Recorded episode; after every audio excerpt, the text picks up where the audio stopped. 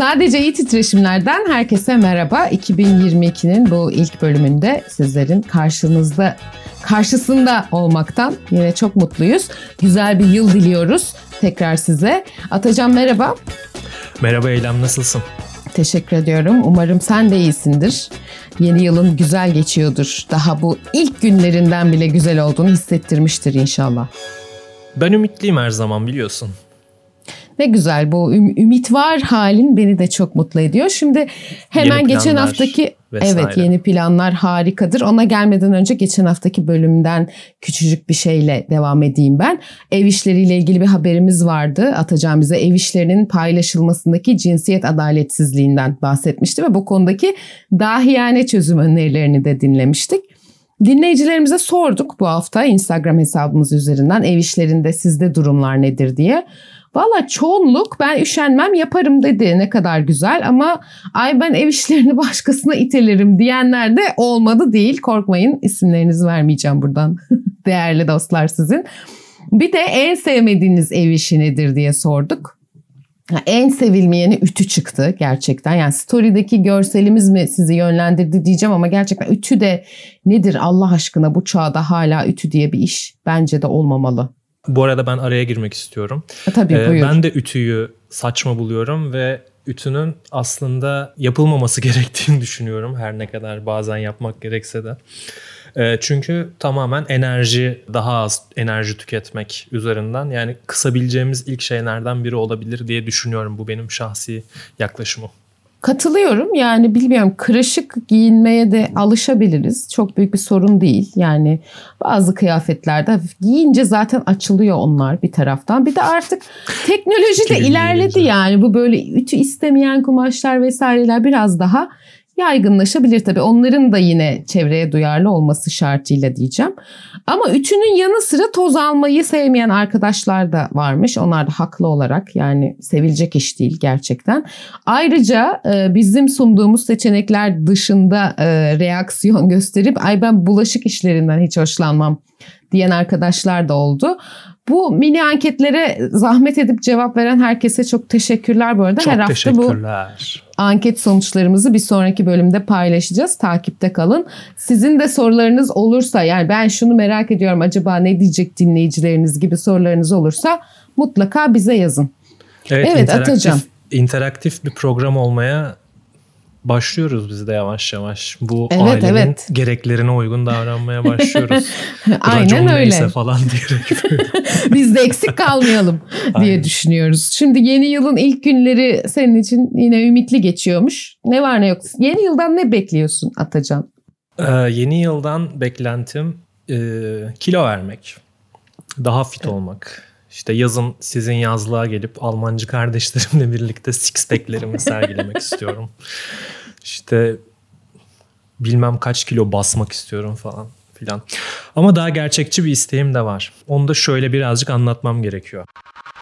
Şimdi bazı olaylarda diyoruz ya bu başka ülkede olsaydı ortalık karışırdı, sorumluları çoktan istifa ederdi veya istifaya zorlanırdı filan.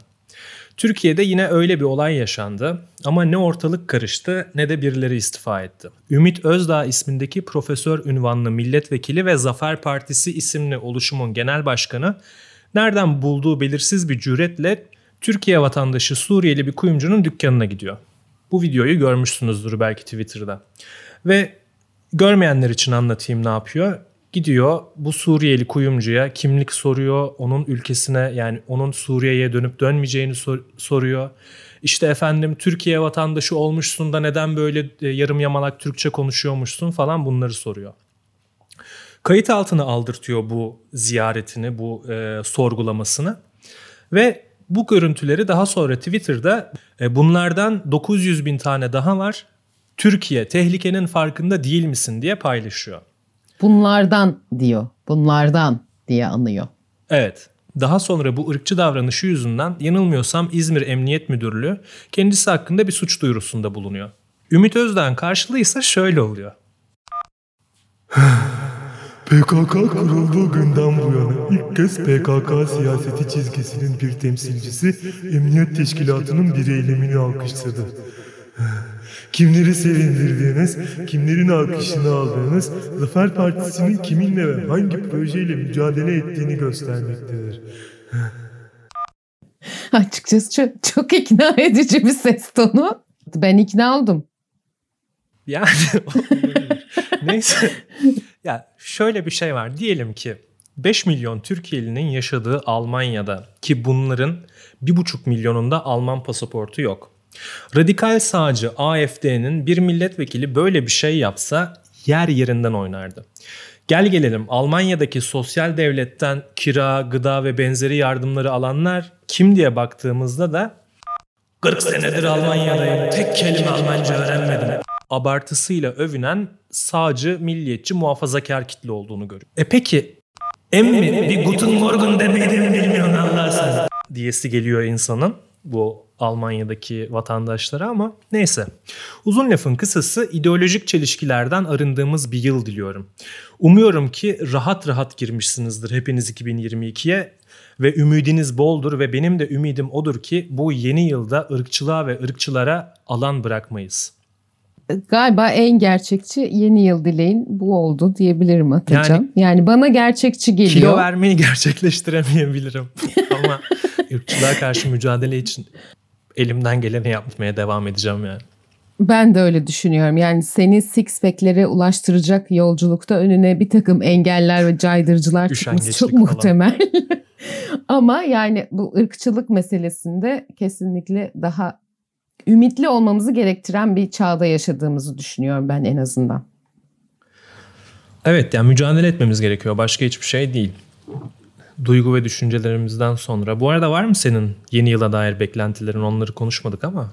Ee, beklentilerim aslında seninkilere paralel diyebilirim. Yani şöyle, e, şimdi yeni bir yüzyılın içindeyiz. Yeni bir yüzyılın artık 22. yılındayız ve biraz daha buna uygun bir dünyada daha iyi, daha güzel bir dünyada yaşamak diye çok genel ifade edebilirim. Ama detaylarını ilerleyen dakikalarda paylaşırım gibi geliyor. Hadi bakalım. E, yeni yıla dair beklentilerimiz, ümitlerimizi de ifade ettikten sonra sadece iyi titreşimlerin yeni yıldaki ilk haberiyle ben girişi yapıyorum. Mark Zuckerberg kim olduğunu gayet iyi biliyorsunuz. Hawaii'de satın aldığı arazi miktarını genişletiyor, arttırıyor.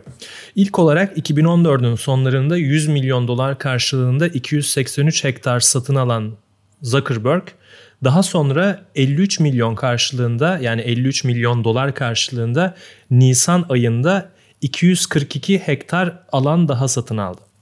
Burada bir ev inşa, e, burada bir ev inşa ettiren Zuckerberg'ün Hawaii'de tarım ve hayvancılık projelerini hayata geçirmek istediği ifade ediliyor ve bunun için alan e, arazi satın aldığı söyleniyor. E, geçtiğimiz ayda 17 milyon dolar karşılığında 1.45 hektarlık alan daha satın aldı. Zuckerberg'ün satın aldığı alanda 1890 yılında yani 19. yüzyılın sonunda kurulmuş bir şeker kamışı işleme fabrikası da bulunuyor. 2006 yılında tesise ait barajın patlaması üzerine onlarca kişinin hayatını kaybetmiş, Kauai adasının bir kısmı sular altında kalmıştı. Ee, Zuckerberg'ün son satın alma işlemlerini 2006 yılındaki bu facianın sorumlusu olarak gösterilen James Luger'ın ailesiyle yaptığı belirtiliyor. Zuckerberg'ün arazisinin yakınındaki 346 hektarlık alanı da satın alabileceği ve buradaki amacının ne olduğuna dair söylentiler süre dursun, bakalım bu satın alma işlemlerinde neler yaşanmış. İlk kez 243 ilk kez 283 hektar İlk kez 283 hektarlık araziyi satın alırken söz konusu alan içerisinde kalan küçük arazi sahiplerini mallarını elden çıkarmaya zorlamış örneğin. Sonra da yetmezmiş gibi bu kişilerden davacı olmuş mallarını satmadıkları için. Ada halkını kızdıran Zuckerberg minicik bir açıklamayla özür dileyip davasından geri çekilmiş. İlgili haberleri okurken karşıma çıkan görüntülerden biri de şu oldu. Anlaşılan Zuckerberg 6 kilometre karelik arazisini yine kilometrelerce uzunluktaki duvarlarla çevirtmiş. Bir ada sakini de motosikletine atlamış ve duvar boyunca dakikalar süren bir video çekmiş. Bu arada adaya yerleşen tek zengin Mark Zuckerberg değil. Amazon'un sahibi Jeff Bezos da Kauai adasında sahilde okyanus manzaralı, açık mutfaklı ve devasa havuzlu mega bir villaya sahip. Honolulu'daki Hawaii Pasifik Üniversitesi'nde uluslararası ilişkiler alanında doçent doktor Andrea Mali bu durumun adada emlak piyasasının yükselmesine ve neticede soylulaşmanın başladığına, bunun sonucu olarak da yerel halkın kendi memleketlerinde yaşamayı karşılayamadığına dikkat çekmiş. Yani bu neredeyse böyle daha ilkel olarak göreceğimiz çitleme faaliyetinin bir benzeri gibi. Yani biz yüzyıllardır aynı şeyi mi yaşıyoruz diye düşünesi geliyor insanın. Sen zaten işte bir tür sömürü e, yöntemiyle milyonlarca dolar kazanıyorsun. Gelip bu milyonlarca doları da oralardan işte kelepir arazi almaya harcıyorsun. Sonra buraları duvarla çeviriyorsun falan. Gerçekten ne ayak diye sorası gelir insanın. Yani bu, bu nasıl bir düzen böyle biz her yüzyılda bunlarla mı karşılaşacağız diye düşünesim geldi. Evet Eylem aslında haklısın ama ben dinleyicilerimize daha önce verdiğim bir öneriyi tekrarlamak istiyorum. South Park isimli çizgi filmi biliyorsunuzdur. O çizgi filmin 21. sezonunun 4. bölümünü izlerseniz şayet Mark Zuckerberg'ün nasıl bir kişiliğe sahip olduğunu anlayabilirsiniz. Evet bu öneriyi dinleyip hala izlemeyenler varsa lütfen e, tekrar hatırlatmış olalım. İki oluyor bu çünkü.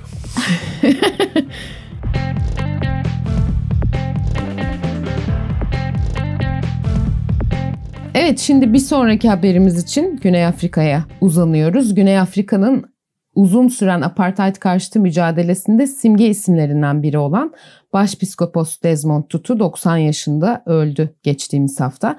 Dünya çapında tanınan biri Desmond Tutu 1984 yılında da Nobel Barış Ödülünü almıştı.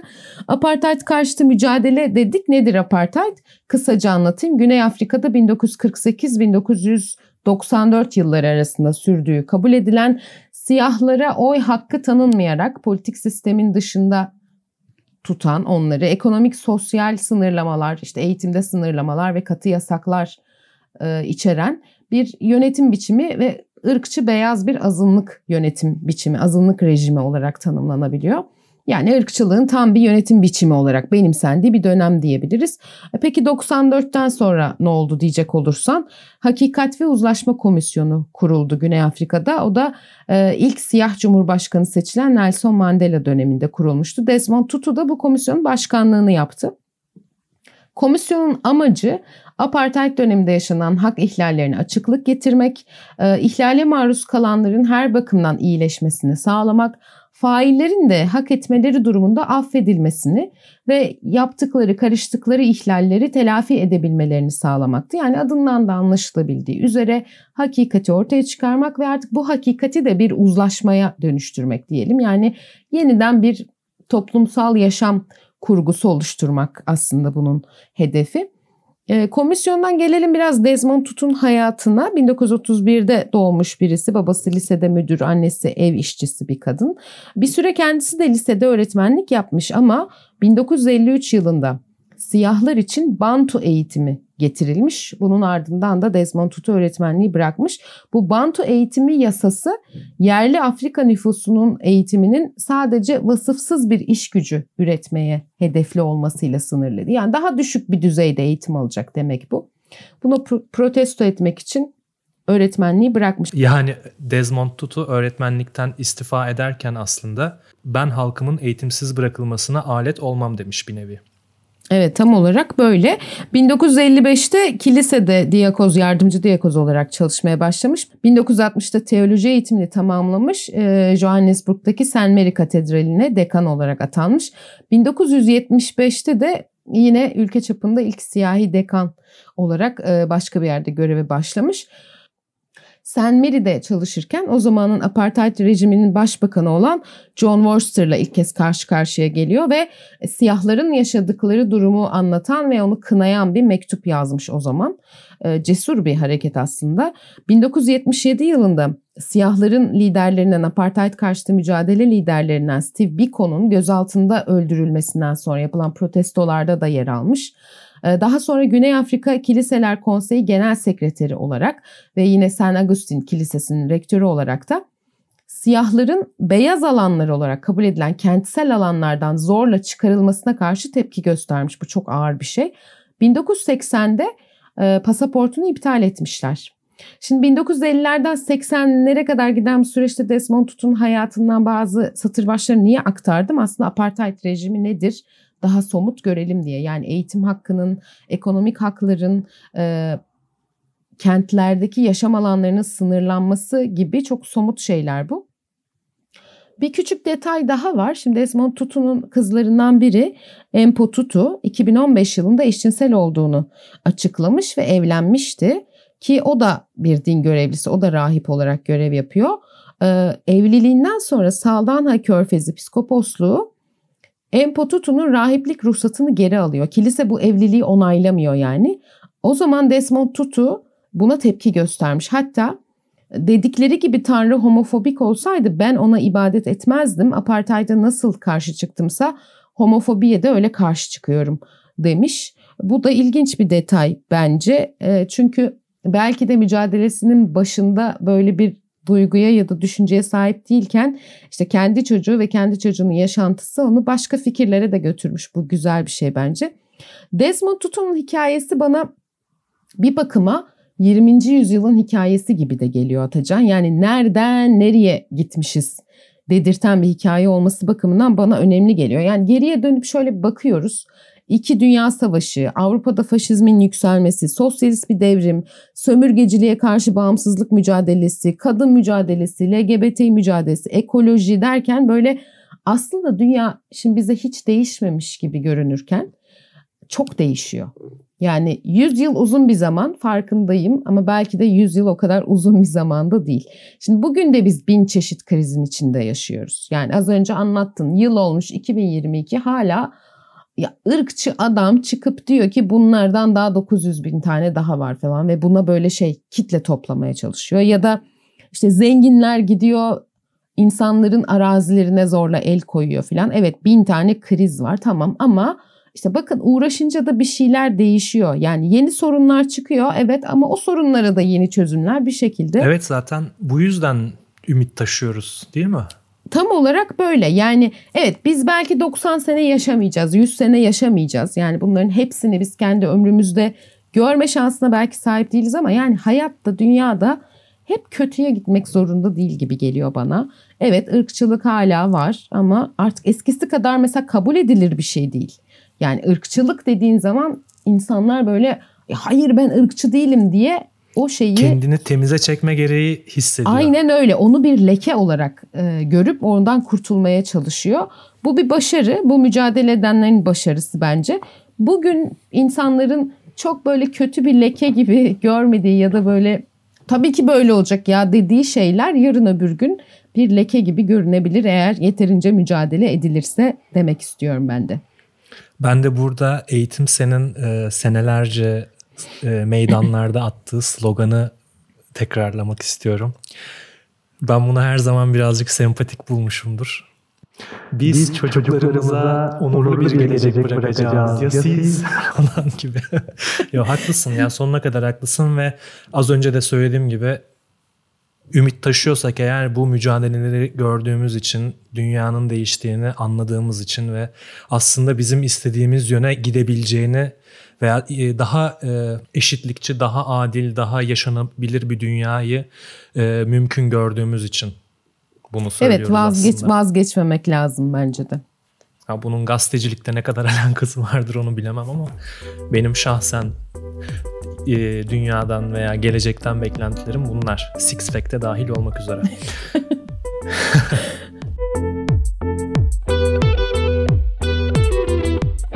evet eylem gerçekten güzel şeylerden bahsetti. Birazcık umut tazeledi. 2022 için neden olmasın değil mi arkadaşlar? Sevgili dinleyicilerimiz neden olmasın? E ben de şimdi buradan alıp Güney Afrika'dan mevzuyu alıp Polonya'ya götürüyorum. Yaptığımız bir devam haberi hatırlayacaksınız geçtiğimiz haftalarda e, Polonya'daki bir medya yasa tasarısı haberinden bahsetmiştik. Detaylarını birazdan e, aktaracağım. Ama e, yaptığımız bu haber Polonya Cumhurbaşkanı Duda'nın gözünü korkutmuş olacak ki kendisi medya yasasını veto etmiş ve bunu da şöyle açıklamış. Bu haliyle bu yasanın altına imza atamam demiş. Medya yasa tasarısı neyi öngörüyordu? Hemen onu hatırlatalım. ABD'li medya şirketine ait Polonya'da yayın yapan TVN 24 isimli haber kanalının engellenmesi için çıkarıldığı düşünülüyordu bu e, yasa taslağının. Ve buna göre Avrupa ekonomik alanı dışından olan firmaların Polonya'da yatırım yapması güçleştiriliyordu. Cumhurbaşkanı Duda ise bu yasa Polonya'nın görünüşüne zarar verir diyerek onay vermekten geri durdu. İktidardaki sağcı muhafazakar Kanun ve Adalet Partisi Lehçe'deki kısaltmasıyla yani kendi dilindeki kısaltmasıyla PIS Sejm isimli Polonya Ulusal Parlamentosu'nda 5'te 3'lük çoğunluk sağlarsa vetoyu etkisiz kılabilir. Yasal olarak bu mümkün. Fakat toplam 460 sandalyeden oluşan parlamentoda sadece 198 sandalyeye sahip. Yani vetonun kalıcı olması çok muhtemel. Fakat bir saniye benim aklıma bir şey takıldı. Buna tam olarak ne deniyordu? Yani Abdullah Gül Cumhurbaşkanı olduğundan beri Türkiye'de veto nedir, meclis bunun karşısında ne yapar bunları gerçekten unuttuk yani o kavramları.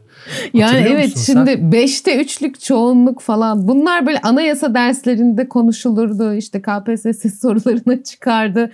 Yasa teklifi için şu kadar çoğunluk ben bunların tamamını unuttum çünkü yani... Ben o terimi hatırlamaya çalıştım ama anımsayamadım. Vetonun kalıcılaşması ile ilgili terimi mi kastediyorsun? Vetonun yok sayılarak gene de o 5'te 3'lük çoğunluğun sağlanmasına bir isim bir onun bir terimi varmış gibi geliyordu ama Hı. yani artık Neyse, bu demokratik en tabirler azından, evet hani görünüşte Türkiye demokrasi bağlamında çok unutuldu. Aynen öyle. Bunları böyle hani görünüşte demokrasi varmış gibi yaşayan ülkeler dert etsin. Sana ne oluyor yani? Aynen. Bizim öyle sıkıntılarımız Neyse. yok. Ben o halde kaldığım yerden devam edeyim artık yani madem demokrasiyi unuttuk ben hatırlatmaya çalışayım falan gibi böyle çok heroik laflar edeyim. Kahramanca şekilde. Ee, neyse ee, televizyonda yaptığı açıklamada ifade özgürlüğü ve medyadaki çoğulculuk konusundaki endişelerini dile getiriyor Cumhurbaşkanı Duda. Yurttaşlarımızın büyük bir kısmı daha fazla kavga istemiyor diyor ve bu ifadeleri eski başbakan ve şimdiki muhalefet lideri Donald Tusk da memnuniyetle karşılıyor. Hali hazırda devlet televizyonu kontrolünü ele geçiren ve geri kalan medyanın da büyük bir bölümü üstünde etkili olan Kanun ve Adalet Partisi'nin bu yasa tasarısı ülkede protestolara da neden oldu. Avrupa Birliği Komisyonu'ndan bir yetkili ağız tarafından çok ciddi bir tehlike olarak nitelendirilmişti bu yasa taslağı. Ve son not olarak şunu belirteyim. E, PIS iktidara geldiğinden bu yana Polonya dünya çapındaki basın özgürlüğü indeksinde 46 sıra birden geriledi. Bu arada ben de bir kulis bilgisi aktarmak istiyorum. Oo. Ee, Reuters'a konuşan gizli bir PIS yetkilisi şöyle demiş. Sadece iyi titreşimler bu konuyu gündeme getirinceye kadar planımız tıkır tıkır işliyordu. Vay vay Şimdi vay. ne yapacağımızı bilmiyoruz. Ah lanet olsun. Bu sağcıların yediği en büyük darbelerden biri. Türkiye'deki iktidar eylem ve atıcının yalnızca dünya haberleri yaptığına şükretmeli ifadelerini kullanmış e, hemen bilgine sunmak istedim. Yani gözümüz birilerinin üstünde yani falan deyip şimdi bir şakayı da kaka yapıp ertesi günü darbecilikten tutuklanmak falan. Ay ay. Neyse. evet bu arada kulis haber doğru şaka değil bu, bu doğru. Yani bizim bir etkimiz var.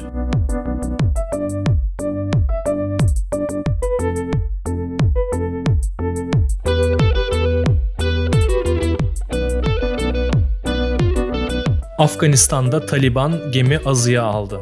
Peki bununla ne demeye çalışıyorum? Afganistan'da seçimleri düzenleyen ve seçimlere dair usulsüzlükleri ar- e, araştıran Bağımsız Seçim Komisyonu ilga edildi. Yani dağıtıldı. E, Taliban sözcüsü Bilal Karimi bu kurul için artık bir ihtiyaç kalmamıştır sözleriyle komisyonun iptalini gerekçelendirdi. Eleştirmenler radikal İslamcılara iktidarlarını seçimle değil kurşunlarla sağlama alıyorlar suçlamasını yöneltti. Taliban'ın eylemleri bununla da sınırlı kalmadı. Barış ve Parlamento İşleri Bakanlıklarını da kaldırdı Taliban. Daha önce de Kadın İşleri Bakanlığı'nı kabineden çıkaran Taliban bunun yerine iyiliğe davet ve kötülükten sakındırma bakanlığını getirmişti. Ne kadar güzel bir isim değil mi? İyiliğe davet ve kötülükten İyiliğe davet. ve kötülükten sakındırma bakanlığı. Adeta bir tebliğ bakanlığı diyorum. Yani kişilere iyilik yapmaları tebliğ ediliyor, kötülükten sakınmaları tebliğ ediliyor. Kadın işleri zaten yani neden dertleri olsun? Her her kabineye lazım. Her kabineye lazım Tabii. böyle bir şey. Katılıyorum. E, Taliban yönetimi her ne kadar ılımlı mesajlar verse de e, iktidarı ele geçirdiğinden bu yana kadın haklarına yönelik dile getirilen her bir kaygı ülkede gerçeğe dönüşüyor. Son olarak kadınların arabada sadece peçeyle yolculuk yapabileceği de açıklandı. Yani bir bakıma aksi türlüsü yasaklandı. 72 kilometreden uzak mesafelerde örneğin yine kadınlar için bir erkek refakatçi zorunluluğu getirildi. Diğer taraftan arabayla yolculuk sırasında da müzik dinlenmesi yasaklandı. Henüz Ağustos ayında, geçtiğimiz Ağustos ayında iktidarı ele geçiren Taliban'ın yarattığı erozyonlar bununla da sınırlı değil elbet. Ülkedeki kadın milletvekillerinin, kadın askerlerin nerede olduğu bilinmiyor örneğin. 4 aylık iktidar sürecinde de Afgan para birimi Afgani'nin dolar karşısında erimesi sonucu Afgan halkının iyice fakirleştiği de belirtiliyor. Gitgide bir cehenneme doğru dönüşüyor diyebilir miyiz Afganistan için? Tabii bunu böyle ülke çok kötü bir yer diye söylemiyorum ama Onu yani bu türden bir geçmişteki taraf gazetesi yazarları gibi şey olur. Erdoğan otoriterleşiyor mu diye böyle Erdoğan konusunu tartıştılar. Acaba, Erdoğan otoriterleşiyor evet. mu? Ya, acaba. E, Afganistan bir cehenneme mi dönüşüyor? Dönüşe diyebilir Dönüşüyor acaba. Niye Dönüşebilir mi acaba? Ya, ya, yani olmuş. şöyle şunu söylemeye çalışıyorum. Kadınlarla ilgili vaziyetin zaten ne kadar kötü olduğunu biz de daha önce konuşmuştuk. Yani kaçırılıyorlar, öldürülüyorlar. Özellikle kadın aktivistler Taliban'ın iktidarı ele geçirmesinin hemen ardından protestolar düzenlemeye çalıştı ama başlarına gelenleri az çok biliyoruz. Ee, bu durum nereye kadar gidecek ve bu durum karşısında belki de hiçbir değeri olmayan uluslararası kamuoyu ne yapacak? Ben çok merakla bekliyorum. Yani iş kendilerine gelince böyle demokrasi naraları atmak, tutmak falan çok kolay ama burunlarının dibinde böyle şeyler oluyorken hiç ses çıkarmamak da açıklanabilir bir şey değil.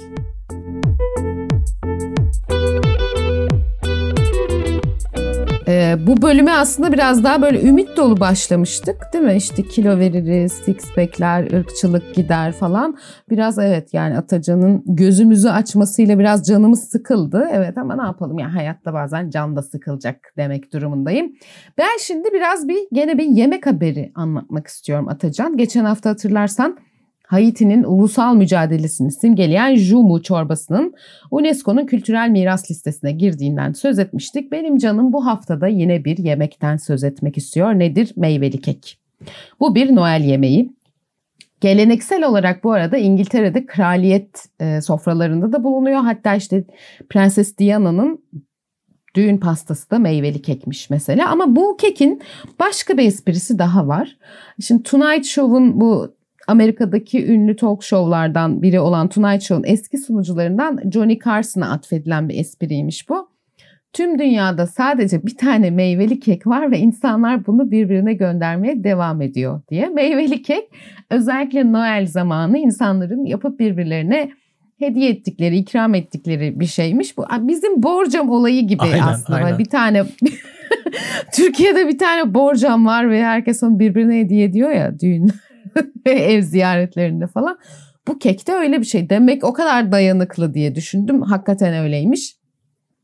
Mesela ABD'de Iowa'da yaşayan iki arkadaş 1950 yılından beri aynı meyveli keki birbirine gönderip duruyormuş. Yememişler de yani bunu 70 senedir ama bozulmamışlar. Çünkü bu kekin Ger- özelliği... Bu gerçek ama değil mi yani şaka bu değil. Bu gerçek evet şaka değil gerçekten bozulmamış. Hatta uzmanlar diyor ki yani 25 yıllık bir e, keki, meyveli keki tüketebilirsiniz. Hatta belki daha da lezzetli olur. Gerçekten uzun süreler boyunca saklanabiliyor yani bozulmuyor. Biraz kuru bir kek çünkü nemsiz bir kek ama bir de esas olay e, içinde kullandıkları alkollerin dayanıklı olması, onların o kekin içeriğinde muhafaza etmesi. Bu meyveli kek aslında bunun da kökeni yine çok eski. Romalılar zamanında askerlere savaşta enerjisiz kalmasınlar diye yaparlarmış. Böyle arpa, bal, şarap, kuru meyveler falan kullanılır. Şimdiki bu enerji barlar yok mu? Meyveli falan. Aynen. O, onların ilk versiyonu aslında. Modern haliyle de ilk defa Orta Çağ'da Avrupa'da pişirildiği söyleniyor. İşte içine böyle tarçındı, karanfildi, Hindistan ceviziydi falan baharatlar da giriyor. Bunlar hem e, kekin korunmasını sağlıyor ama aynı zamanda biraz zenginlik göstergesi de. Meyveler, içindeki meyveler şeker ve alkol yardımıyla kristalize edilebildiği için de uzun süre yenebilir halde kalıyor bu kek. Hatta ABD'de 1900'lerde posta yoluyla sipariş ediliyormuş bu kek. Yani posta yoluyla sen firmalardan bana bir meyveli kek gönderin diye e, siparişte bulunabiliyor musun? Çok ilginç. Bu arada Almanya'da da var bu tarz bir meyveli kek. Stollen adı. Doğru mu söyledim? Doğru söyledin ama hiç duymadım. Hiç yemediysen mutlaka tat. Bir 25 yıllığını falan bulursan yıllanmış bir kek. Niçin tatmayasın? İtalya'da var e, panettone ya da panforte adıyla ama sadece Avrupa ve ABD'de değil başka yerlerde de yaygınmış bu. Eğer hayatta istediğim noktaya gelirsem bir gün evet yeterince şeyi başardım, tamamladım dersem bir gün o meyveli keki yemeye karar veririm. Teşekkürler. Mutlaka haberdar et bizleri. Çok merak ederiz. Ee, Karayipler'de de mesela pişiriliyormuş bu kek. İçindeki meyveler hatta aylarca romda tutuluyormuş. O yüzden çocukların yiyebileceği bir kek değil mesela. İşte Portekiz'de var. Portekiz'deki ilginç içine fasulye koyuyorlar Noel zamanı. İşte o fasulyeli parçayı yeni yıl sofrasında kim yerse, kime denk gelirse gelecek yılın kekini o yapıyormuş gibi böyle bir de gelenek var. Vietnam'da yapıyorlar. O ay yeni yılı kutlamaları sırasında yapıyorlar. Bir de bak bu meyveli kekin bir esprisini daha söyleyeyim. Uzaya gitmiş bu kek yani. Uzaya giden bir meyveli kek Biz var gidemedik Atacan. Ha. Aynen öyle. 1969'da NASA'nın Apollo 11 e, uzay yolculuğunda Neil Armstrong'la Buzz Aldrin yanlarında götürmüşler bir dilim ananaslı kek ama yememişler. Geri getirmişler keki. ben niye yiyeyim abi o zaman? Şimdi uzay şartlarında bilmiyorum ben ben olsam merak eder yerdim ama şimdi o meyveli kek dilimi Washington'daki Smithsonian Hava ve Uzay Müzesi'nde sergileniyormuş. Şöyle yazmışlar. Görev sırasında tüketilmediğinden dünyaya geri döndü. Ya bilmiyorum birazcık kırıcı. Meyveli keki birazcık üzmüşler gibi geldi bana. Evet yani sonuçta bu şey nimet ve nimetle şaka olmaz. Nimet bir şaka müze olmaz. şeyi olarak sergilenmez. Aynen öyle. Tüketilir. Çok ayıp etmişsiniz.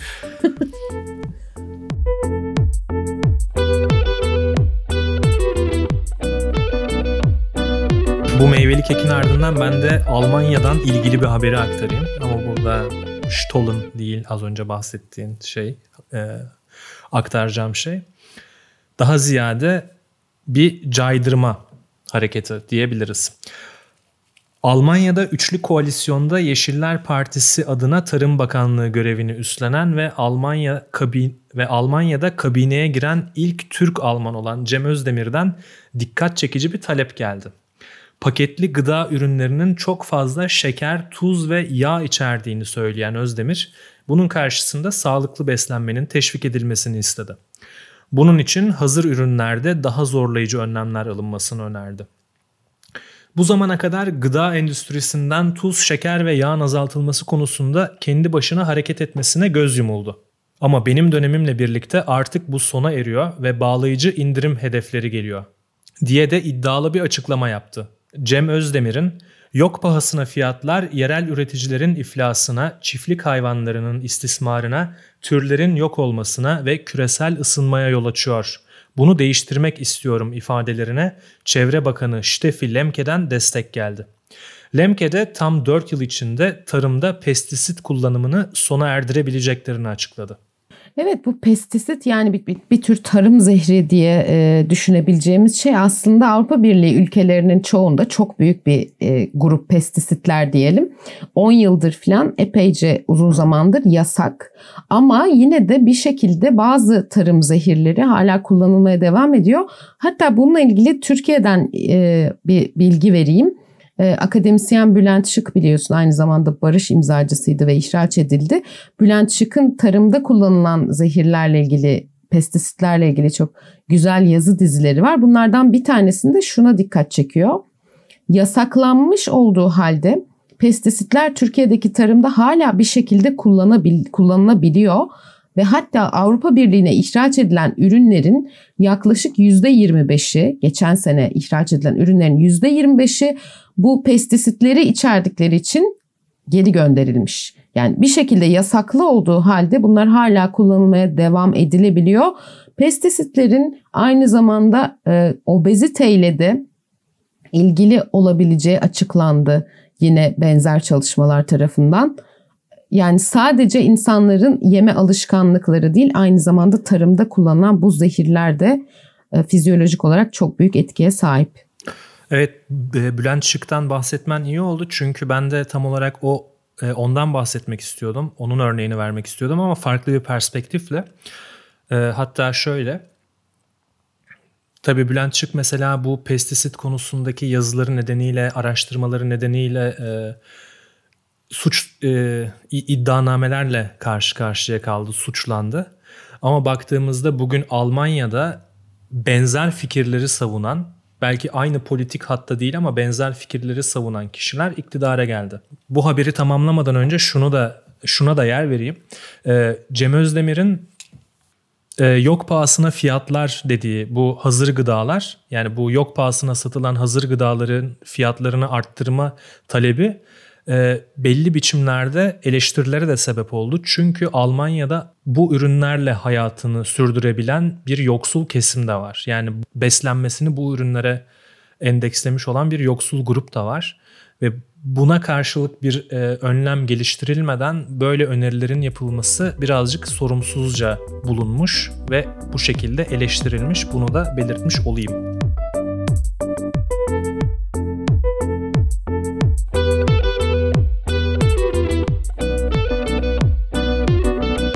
Evet bu haberle bu haftaki bölümümüzün de sonuna geldik mi Atacan? Yeni yılın ilk bölümünü böyle tamamlıyor muyuz?